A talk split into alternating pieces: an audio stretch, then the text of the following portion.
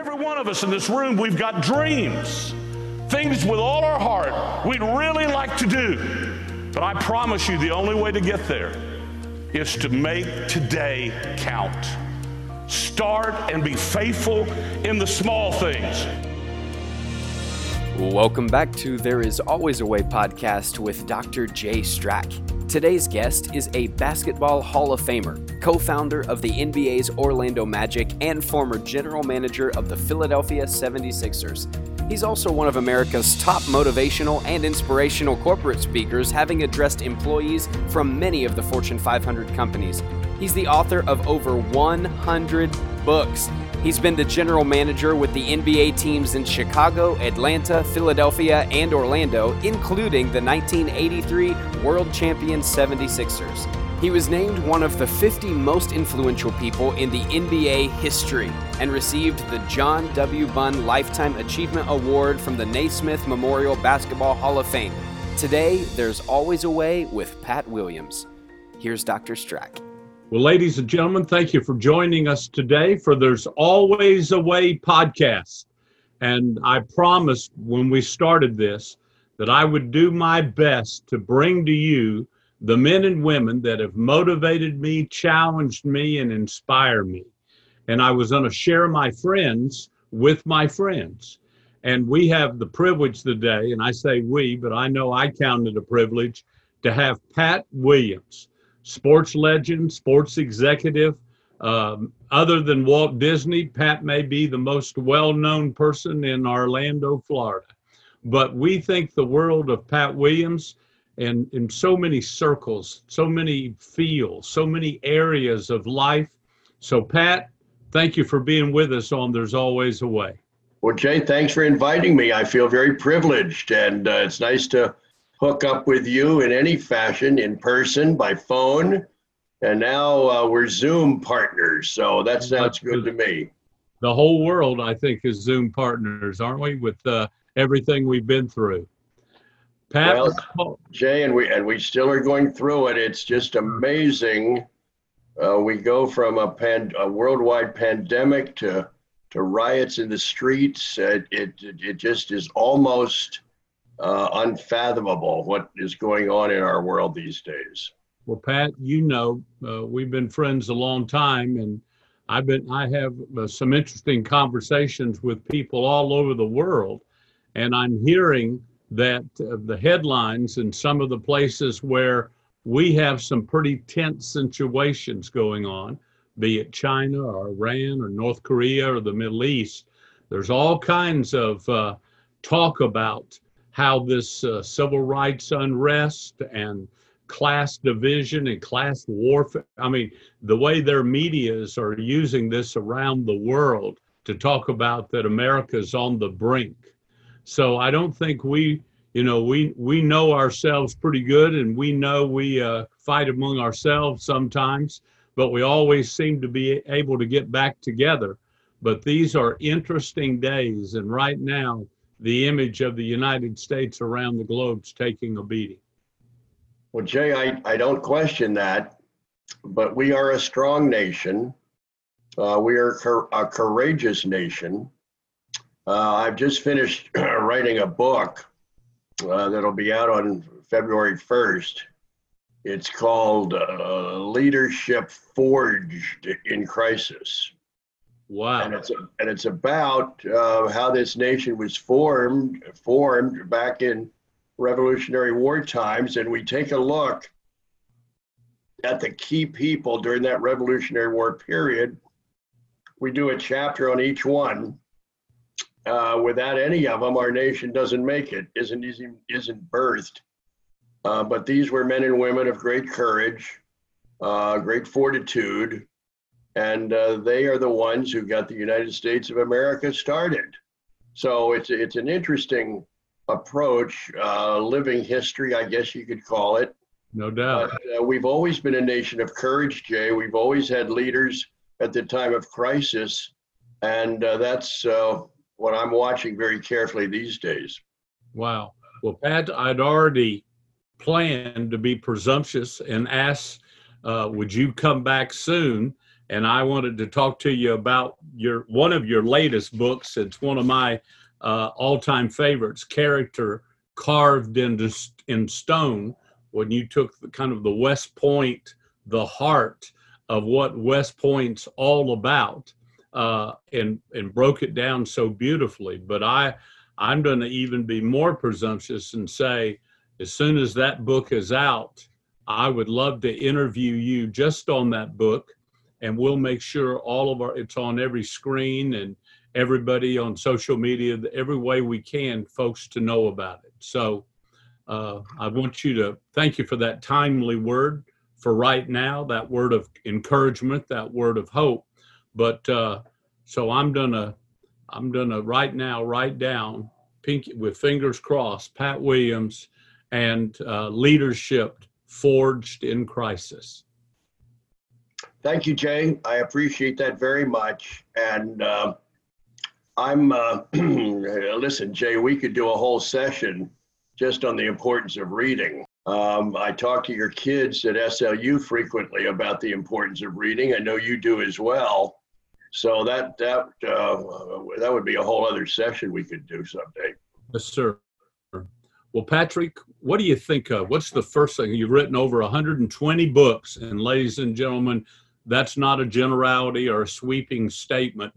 that's actual. Uh, I'm broke most of the time because Pat has so many books coming out. Book of the Month Club, but that's a whole other story. But uh, Pat, uh, one of the most prolific authors, but personal reader himself. But Pat, what's the first thing that comes to mind when you hear the phrase "There's always a way"? Jay, I think the first thing that comes to my mind is uh, perseverance, endurance, effort, resilience, stick to itivity is how Walt Disney would, would phrase it. Wow. That um, when the tough times come, we've got to hang in there. We've got to hang tough. Life is not easy. It was never meant to be easy. And uh, I think God put us on this earth, Jay, uh, to be problem solvers. Uh, because in solving problems and going through tough times, uh, we come out on the other end as uh, stronger people, more capable, wiser, uh, more sensitive to the needs of others. So uh, th- that that would be my Reader's Digest version, uh, Jay, of, of your uh, profound question, and it is a profound question. Well, thank you, man. Those are great, great insights. And Pat, you know, a lot of people that would see Pat Williams and see uh, all the books on a bookshelf, you know, in a bookstore. you're certainly one of the most successful authors. You're one of the most uh, well respected men in our country. Uh, and I'm not just talking about in the sports world, but the business world, the ministry, uh, the political world. Uh, the Lord has given you uh, a great favor, but you also know from your own personal experience about going through times of being forged, if you will. You know, we look at your life and it's not just been one a world championship after another. There's been some incredible things and remarkable accomplishments, but there have been some uh, paying of dues and uh, and building and getting back up and dusting yourself off. And so, uh, when I think of Pat Williams, I certainly think of "There's Always a Way." Well, Jay, I, I think you um, spoke uh, accurately uh, and I don't think my life is a whole lot different than most lives, but as I look back, uh, the landmark pieces of my life were, were forged around crisis. Hmm. Uh, in 1947, uh, we had another child uh, come into our home, but as it turns out, she was a Down syndrome baby.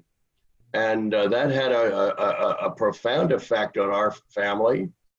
then returning from my college graduation, my father was killed in an automobile accident. Uh, then uh, I looked further down the road after 23 years of marriage. My, my wife decided to leave, uh, left me with uh, three years of um, single parenting 18 children uh, from all over the world that we had adopted. And then further down the road, uh, I was diagnosed 11 years ago with a form of cancer called multiple myeloma. Um, my point is, Jay, that uh, uh, life is not easy, but it's through those tough times that I think I've done my greatest growing and my greatest growth. Uh, I think I've come out of those difficult times a better person. But but intersprinkled through all of that uh, are God's blessings.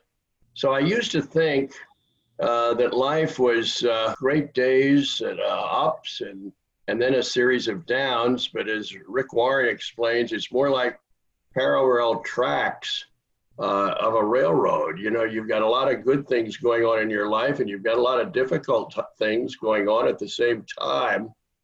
And uh, you've got to be capable and able uh, to deal with those tough times. Dr. Warren Wiersbe once said to me, Don't waste your sufferings, Pat.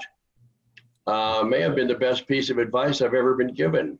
Yeah, no question. I read a book uh, early in my, uh, just starting in my ministry. And sometimes, you know, there are books, certainly none of yours, but there have been times where sometimes the title is the best thing about the book. I don't, you know, you've you've picked up a few of those kind of books yourself, but there was a book called "Don't Waste Your Sorrows." And whenever you're going, so, and I turned around and began to use that. Yeah, started speaking in schools about what I had gone through, uh, alcoholism. Not only was I out teenage alcoholic and a teenage methamphetamine junkie, but I'd been through six broken homes and that many foster homes because of alcohol. And so I learned that if you've gone through, like what you described, I watched you as you went through that battle with cancer. And uh, boy, how hard you work and, and how you you relied on your faith. But I also know all the folks that you've had opportunities to encourage and give hope to and to counsel as you went through that. So I just love what you said. Don't waste your sorrows don't waste your suffering. And of course, advice from Warren Wiersbe's the kind of advice you hang on to? Well, he was my pastor, Jay, for three years when I was uh, the general manager of the Bulls in Chicago. He was the pastor at that time at the M- Moody Church in Chicago, a great wow. historic downtown church. And to sit under Warren Wiersbe's Bible teaching was a, well, it was a great privilege. Uh, he passed away uh, not long ago, but fortunately, Jay, before he passed away, the the Wiersbe Study Bible came out. Hmm. And uh, if you're looking uh, for a study Bible uh, that'll really be valuable, uh, the Wiersbe Study Bible is, um, well, it's probably as good as any of them. And there's some really wonderful study Bibles that have come out recently. Uh, but uh, that Wiersbe Study Bible is very special. Well, Pat, I remember I was privileged to put together one of the very first teenage Bibles called The Transformer. And you were such a help to me in getting that message out and that word out. But you know, Pat, when I think of Pat Williams, I, I think of number one, faith, number two, family, a commitment to family, what you have done in your lifetime, the message on adoption, the message on caring for children that maybe have been uh, throwaways or forgotten, are neglected, are abandoned. Uh, you, it's uh, one of the most inspiring things. And I think about you and I think about family 19 children, 14 of them adopted, and from four different countries, and many had some special challenges and special needs.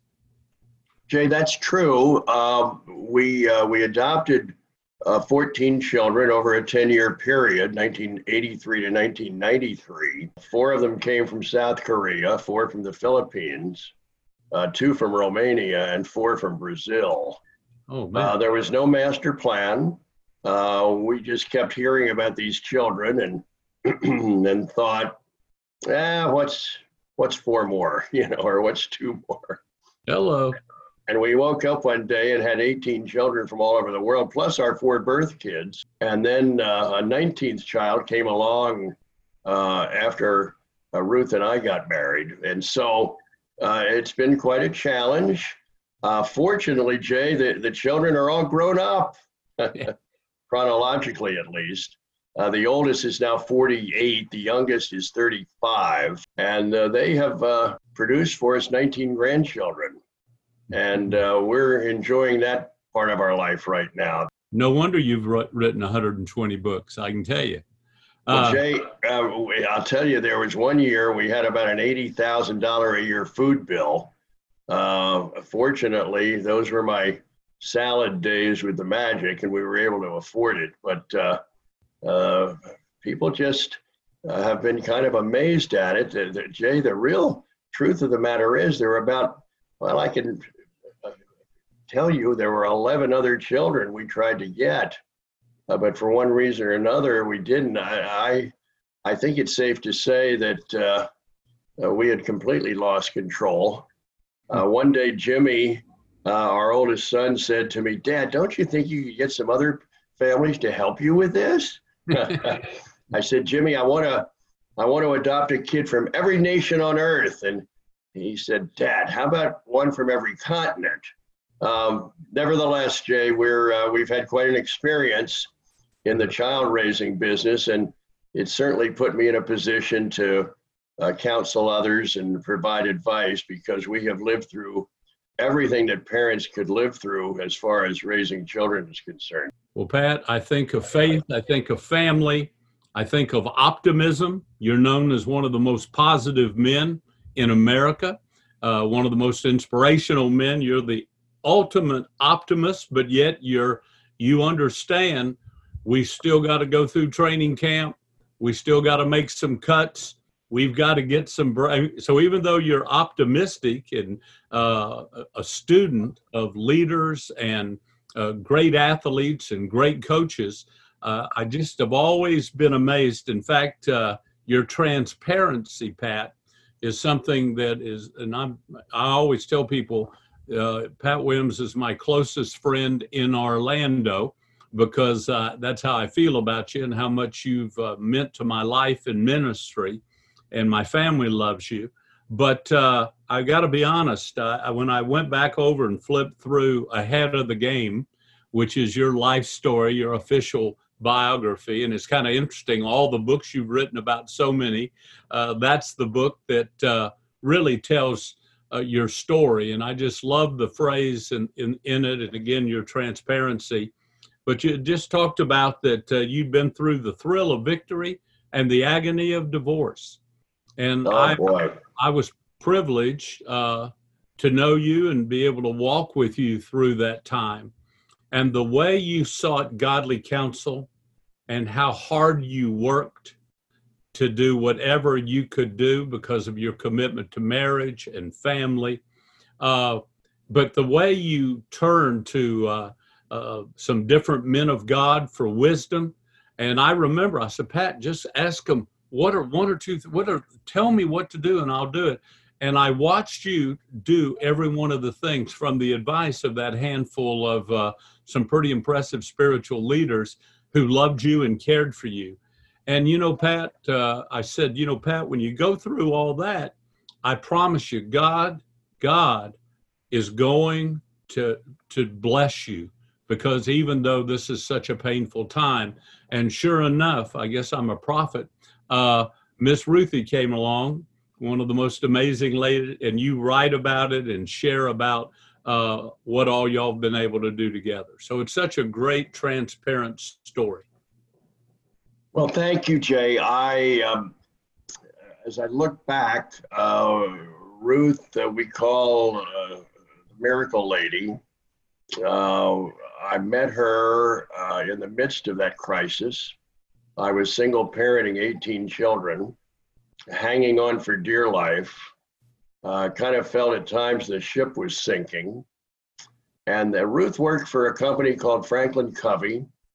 Uh, she still works there. She t- teaches time management and organizational skills, how to use your Franklin planner uh, Stephen Covey's Seven Habit course. So I was very, very fortunate to meet her, Jay. It was a miracle. We've been married now for 26 years. It, has been a it, has been a wonderful experience, and you know Ruth, and she's oh. uh, she's very gifted, has a, has a oh, sweet heart, and uh, and mother with the best of them, and she grandmothers well, and um, she's a fascinating lady. So, uh, Jay, as you pointed out uh, God uh, is good. Uh, God loves us. Uh, God has a plan for us. He has a purpose for our lives, and we're to be constantly uh, seeking that and searching that. And through this pandemic, Jay, I, I, I've just, when people ask for counsel, I just have said to them, uh, stay close to the Lord. Stay close to the Lord. Amen. I think that's the best uh, advice that I, I could think of to offer. So that's a that's a quick uh, quick look at that spiritual dimension. Well, praise God, Pat. You've let's talk about uh, a little bit about this storied career. Obviously, you've been a general manager.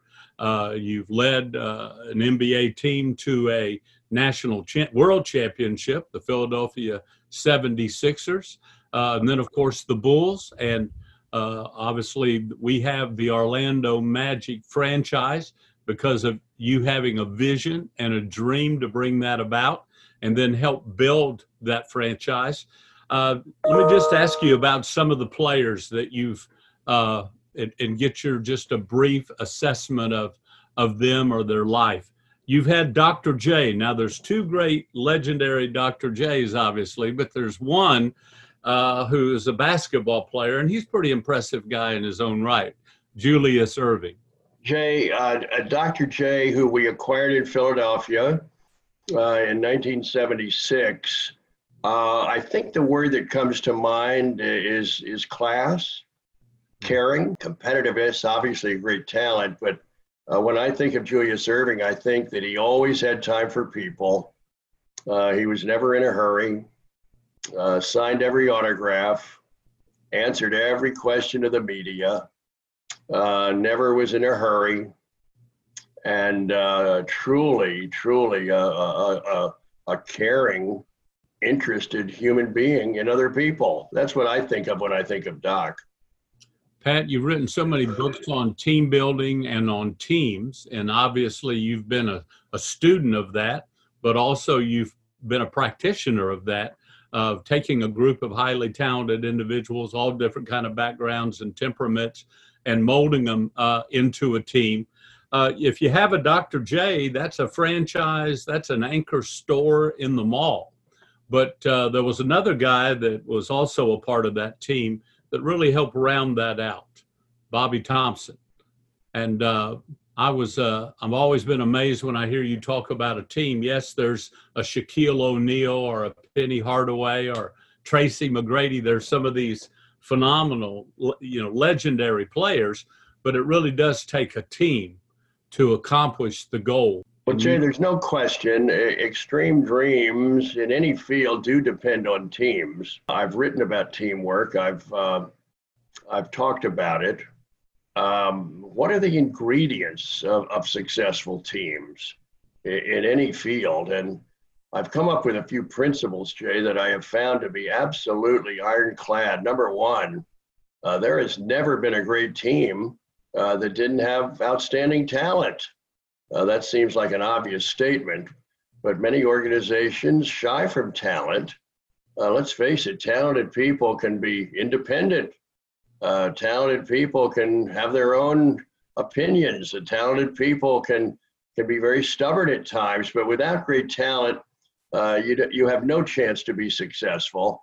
Hmm. Secondly, Jay, every team in any field that I've ever studied uh, had outstanding leadership.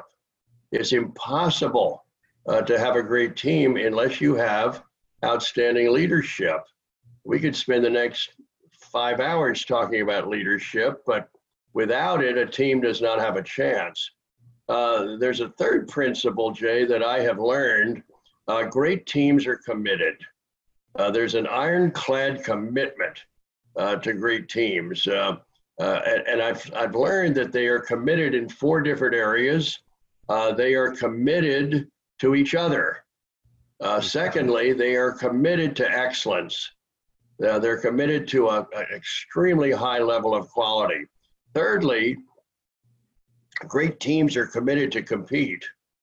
Uh, we live, Jay, in a competitive society, not just sports, but in every field.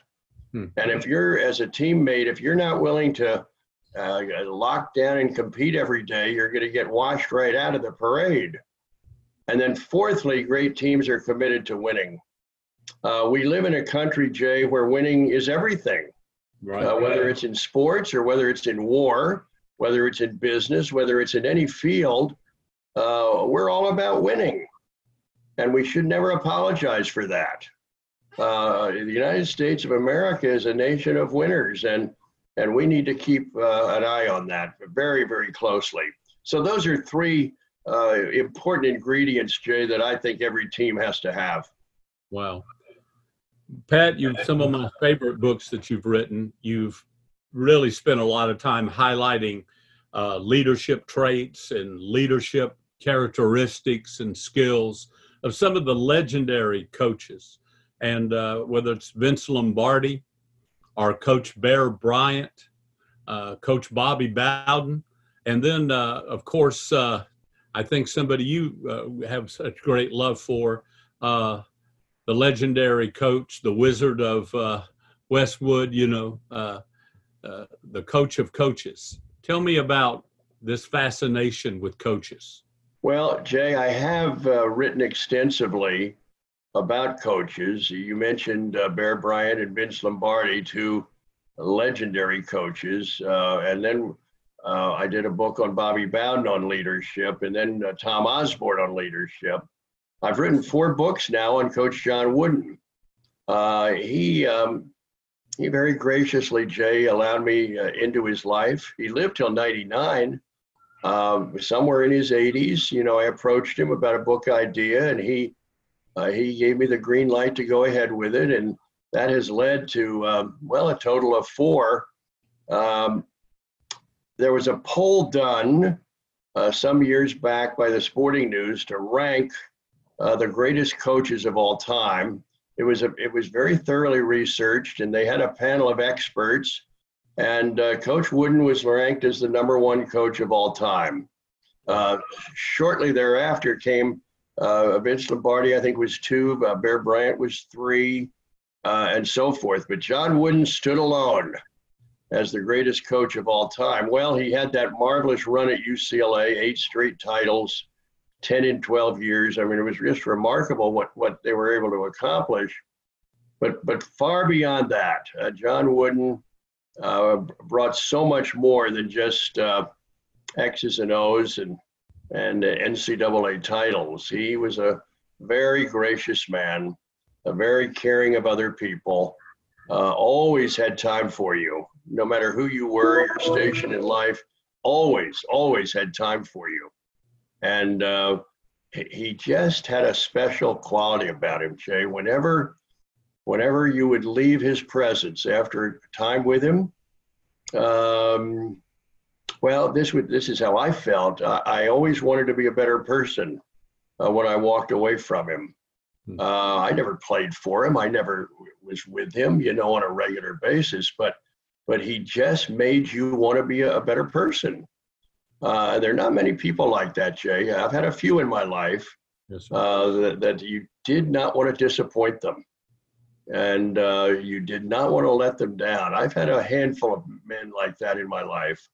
But uh, John Wooden be, had that quality that everybody who encountered him uh, wanted to be better as a result of time spent with him. So that uh, those are a couple of observations on on the great John Wooden. I had the privilege of uh, spending some time with Rich DeVos on several occasions, and he said something very interesting about you. And uh, we were talking, and I said, uh, I said, man, you mean the world to Pat Williams, and and of course to Florida and Orlando, and plus such a generous, uh, godly man, God fearing man but he said, you know, Pat Williams is the kind of guy that will always be asking for something, but it's never for himself. Mm. It's for other people. It's for someone who needs a break. It's for someone that uh, needs an opportunity. It's someone who's been treated unfair. But I never will forget that. At first, I went, well, you know, Pat's always asking me for something. And of course, a man of that position gets approached with a lot of people wanting something. But he described you as somebody that always asking, but never for himself. I thought that was one of the great compliments Well, thanks, Jay. I wrote a book uh, some years back called How to Be Like Rich DeVos. And uh, it was, uh, and I spent, uh, well, Jay, I spent uh, all close to 30 years with him after we convinced him to come here and uh, head up the ownership of a potential baseball team, which didn't happen, but he ended up buying the Magic, he and his family. Um, what made Rich DeVos unique? Well, Jay, he had an extraordinary area. I, I just call them people skills. Hmm. He, he cared about people. He was interested in you, no matter what your station in life. He would go out of his way to engage you. Uh, he had a wonderful statement, Jay, when, when he was, was with you. He, he would just say, Tell me about you. wow. I mean, what, what, a, what a nice uh, opening. You know, just tell me about you. And you would begin to tell you, him about you. And then he would say, Tell me more. And he, he genuinely uh, wanted to know. He, he was a great listener. And I, I have was deeply moved that uh, Rich DeVos, uh, one of America's wealthiest men, uh, a, a, worldwide business figure, I wanted to know about you. So uh, there's a lot to learn from his life. Uh, that that book, Jay, is well worth reading. How to Be Like Rich DeVos. Um, you know, it's floating around out there. You can go up to Amazon, and always a good way to order books. And uh, I think you'll, I think you'll be benefited by learning about the life of Rich DeVos, the late Rich DeVos. He passed away a couple of years ago. Jay lived into his 90s, and uh, had a, he, had a heart transplant. He did back in when he was in his 70s. It allowed him to live another 15 or so plus years, and they were and they were important years. They were valuable years, and I'm so glad that that transplant took place. That allowed him to extend his life and extend his influence and extend the impact that he had on so many. Well, I want to encourage everyone listening or watching uh, this podcast to uh, do what uh, President Bush uh, said one time some years ago and kind of has lived on.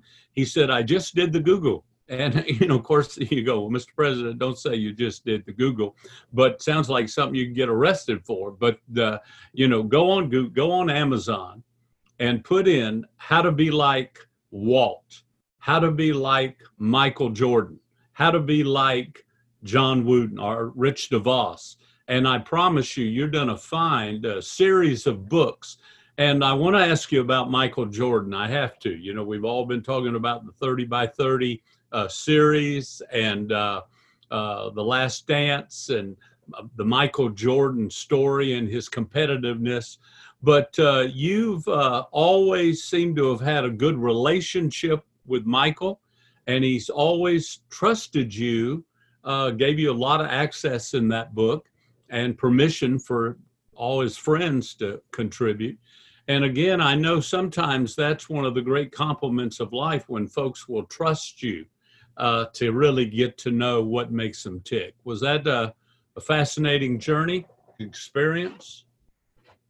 Jay, um, Michael Jordan is a very interesting person, uh, far beyond basketball. He's very smart, very bright, hmm. uh, very intelligent, has great insights uh, into life. Uh, anyway, after that series that we've just seen, The Last Dance, uh, I was so moved uh, by the way that ended and how Michael apparently was going to walk away from the game on that note. I began to study his life and and I came up with a with a speech about how to be like Mike and the qualities that he possessed. Well, one thing led to the other, and uh, the thought was, you know, this this really should be a book. And so we found the right publisher, and I went to work. Jay, I must have done I don't know, eight or 900 interviews as I look back, maybe more. Uh, anybody who would have known Michael all the way back to his youth in Wilmington, North Carolina, up to his pro teammates, everybody in between, you know, I would ask them to just tell me about Michael. And the end result was this book, uh, How to Be Like Mike, uh, the different qualities that you can take from him. Michael's far from a perfect person, Jay. He's a, he's a, he's a flawed human being like all of us. But there but there's some valuable lessons to learn from that man about his focus. And I think Jay, that may be uh, the number one thing that I came away with. Uh, Michael's ability to focus, uh, to lock out distractions. Once he got on that that basketball court, within those dimensions, uh, everything out and the rest of his life was put on hold. I mean, it was out there, and he was totally locked in. Hmm. And that's what I've noticed about successful people, Jay, about uh, people that we really admire in any field. Uh, they have the ability to almost go through life with blinders on. Uh, nothing distracts them. Uh, they are locked in, focused, and mm, I wrote a book a few years ago about that, simply called Extreme Focus. Uh, just the ability to stay uh, in in uh, touch and, and, concentrating and not being distracted by all the things around us. Well, that was certainly the case with Michael. Now, Pat, one of my favorite memories of you is at, at what seemed like hundreds of magic games. Uh, you would be in the tunnel and you would be standing in the tunnel, and during every timeout, you would go back to reading whatever book you had in your hand. And then at halftime, I was privileged to go back to see you several times back, uh, you know, during the halftime, miss all the uh, show going on on court. And you would be on an exercise bike while reading. And so there's two things that you're known for your love for books and your passion about reading. I want to ask you how that really got started in you and uh, tell us a little bit about what that's added to your life. But uh, right after that is fitness. And I never will forget, I got to tell you, coming to see you while battling cancer, there you were on an exercise bike with a stack of books and you were reading while you were pedaling. Now, you in that gown, that's a whole other subject. but, uh, anyway. Yeah, I, I, I, modeled those gowns beautifully, Jay. In fact, yeah. I've got a whole line of gowns Yes. Uh, the Pat Williams gowns line, if you're interested in getting a nice hospital gown. uh, Jay, um, I grew up in a home um, of, um, of educators. My mother was a reader. Uh, my dad was as well. Uh, but books were always thrust in front of me from the time I was very young. I became a reader of baseball. Hmm. Um, now, as time went on, I, I, developed other interests and my reading expanded. Uh, but people, uh, particularly parents, will say, I can't get my kid to read. What's the story here? And I said, Well, what is he interested in? What does she like? What what is really an interest area? And and when that happens, Jay, you're going to want to learn more about your interest. And I think that's where reading becomes just a natural consequence. Quick example. Uh, it, it was I, I lived in Philadelphia for 12 years. Uh, the Battle of Gettysburg was just a couple of hours away from Philadelphia, but I never had been there. In my early 40s, I, I did go out and, and was so riveted and, and so captured uh, by what we learned at Gettysburg that I became a, a, a Civil War buff and, and began to want to learn and study everything I could about the American Civil War and the natural outpouring and the natural consequence is to read about it. And so, multiple hundreds of books later, uh, just to satisfy my uh, wanting to learn more about the Civil War, I became a reader in that field. So that's my point. Uh, when you have an interest, you want to learn, and I think that triggers reading. And and so I tell young, I tell parents, uh, get your kid interested. You know, find out where they're interested. Is it history? Is it sports? Uh, what field is it? And then I think reading becomes a lot more uh, natural. It becomes easier because you have a desire to learn yourself. You can't force reading on people. It has to come from within, and it comes from within when an interest is developed. What book is beside your bed or beside your chair in the living room? Well, Jay, I've just finished two books. I, I, I continue to read about baseball. There's a new book uh, that Willie Mays has written. Wow. Uh, Willie is 89 years old now. It just it just came, has come out. I read it in a couple of sittings, and there's also another book that has just come out uh, by Lou Gehrig. Uh, this is a book that he had written, Jay, back uh, when he had good health, but it was never published. And, and so someone has found the manuscript and, and they have published it. Uh, Lou Gehrig's memoirs up to a certain point in his life that was never published but has now been published. And I, uh, I, I, was fascinated to read that book. Those are the two uh, that I've just read most recently. Uh, and I, I read, Jay, generally uh, five or six books at the same time. You know, I'll read in one and several chapters and then decide, well, let's swing over and go from baseball uh, to uh, World War II. And, and then we'll go there and let's go further here and read about the life of George Washington. So uh, I, I like to rotate at the time. And the goal, and I don't always hit it, but the goal is to finish uh, one book a day. And if you're reading five or six a day, well, you, you probably have a good chance to finish one a day. Uh, people ask me, how, what do you read and how often? Well, it starts in the morning. Uh, I have five newspapers delivered in the driveway.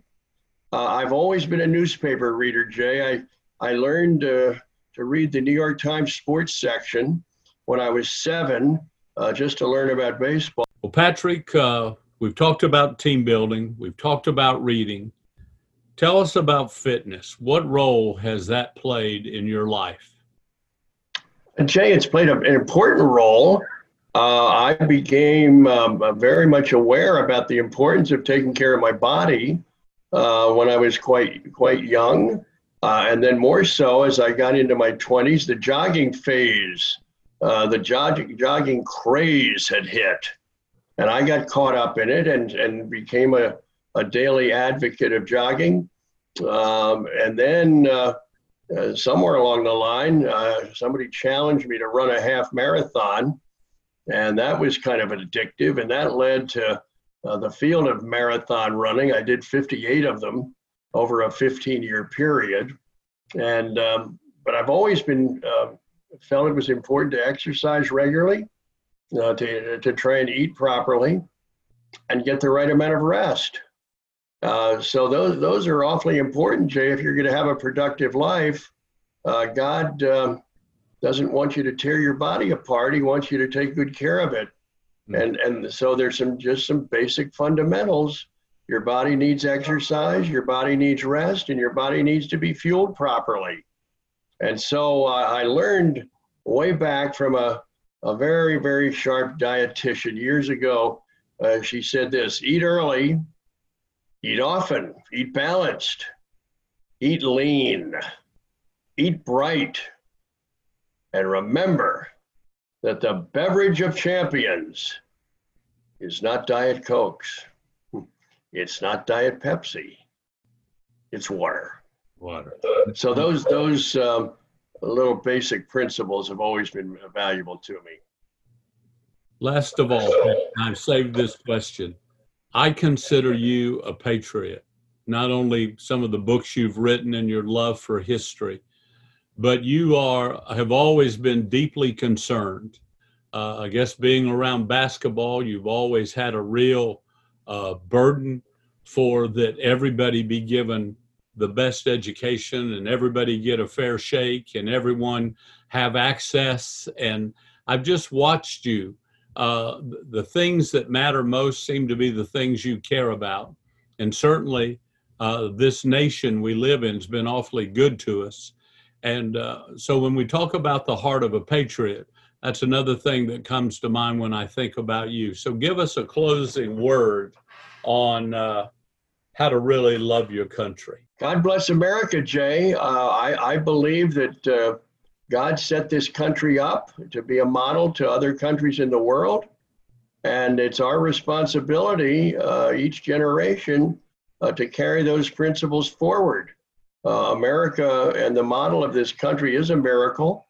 It's a miracle, Jay, how our country even started. Hmm. We had no business winning the Revolutionary War against the the greatest military force in the world, Great Britain. We had no business winning that. Uh, we were undermanned, we were underfed, underclothed, underpaid, under everything. Fortunately, we had a great leader in George Washington. Uh, America would not be where it is today without George Washington's leadership during those eight tough years. Um, but he led us to a vic- to victory. And uh, when you study how that war went, Jay, we it was there were mir- it was miracles after miracles that allowed us to win the war. Uh, so I firmly believe that God had a special plan for America, a special reason that America came into existence. And there, there's no guarantee of our liberty. Each generation has to carry it on and, and keep this country in the forefront. So I uh, encourage all people, Jay, particularly young people, be proud of this country. Yes, we're not perfect. We have faults. Uh, there are many, many problems that this country is faced with, but uh, we're the we're the greatest concept on earth. Uh, we've been a great, great influence on other nations, and we'll continue that. So, uh, be proud of your country, folks. Uh, be proud of the United States of America. Be proud to be a citizen of this nation, and uh, always stand up for for liberty. You know, Pat, I'm amazed that things have become so partisan and divided. But no matter who the president has been, my family's always made it uh, part of what we do daily to pray for our president, pray for his family, pray for his children, pray for his health, his protection, and pray for our judges and representatives and vice president. I mean, so uh, in this day and age, I hope we never get away from uh, praying for God's will and God's protection and God's blessing on our nation and upon our leaders. Well, Jay, I'm with you on that. Uh, there's power in prayer, and uh, we've got the great privilege of addressing our Heavenly Father on a regular basis. And He hears our prayers, Jay, and He, uh, he answers them, not always according to our timetable uh, not always the way we want them answered, but he does answer prayer and he answers it on his timetable, not ours. And the key piece uh, of any prayer, Jay, should always be uh, Your will be done. Uh, your will be done. Our Father in heaven, may your will be done. And, and that should always envelop all of our prayers. Hmm. Uh, but God uh, loves to hear from his children. No, he wants to hear from his children. And when we don't, uh, speak out to him, I think he's very disappointed. Um, he loves us and he cares for us. And uh, he created us, he knows everything about us. And uh, we need to cling tightly to him. Uh, during this pandemic, I just advise people stay close to the Lord. Uh, that's where we belong, right? Safely, you know, hanging onto his neck for dear life. I think that's the best way to go about it. Well, what a great way to, to close. Patrick, uh, I cannot wait to talk to you about leadership forged in crisis. So I'm going to be buzzing back around to make sure we capture that so that when it comes out, we can be really banging the drum. Second of all, I want you to know I thank God for you. We pray for you, pray for Ruth, your children, your family. And I'm just grateful for the influence and impact that you make. You have been a, a, great role model for youth pastors by the thousands when you've spoken at a lot of our youth pastor summits. And of course, Student Leadership University, Pat Williams is such a key, integral part. I think you've spoken to uh, all but just a handful in the 25 years of student leadership. Of course, you have one of the corniest lines in the world about uh, free speech but besides that, uh, uh, I want to thank you for your love for students and the way you help us raise up a generation of leaders. Well, Jay, let me just say this in closing. That concept uh, that you had burning within inside of you many, many years ago, uh, when you think about 25 years and, and, and, the tens of thousands of students that have come through that program uh, to learn about leadership and, and have heard from some of the great communicators uh, in our nation and challenging these young people. There's no telling uh, where those kids who are now what got many of them have to be in their 30s now. Yes. Uh, they're adults, and uh, it all started uh, just as a little thought in your mind. And wow, what a concept! So uh, we uh, we owe you a great debt of thanks, Jay, for developing a whole generation of leaders in this country. Well, thank you, buddy. And thank you for listening to There's Always a Way with Dr. Jay Strack. If you enjoyed today's episode, share it with a friend by taking a screenshot and posting it to your story or tagging us on Instagram or Twitter at the letter J Strack 007. If you haven't yet, we'd love for you to rate and review the podcast. Because of you, others are able to be encouraged and equipped by these incredible episodes.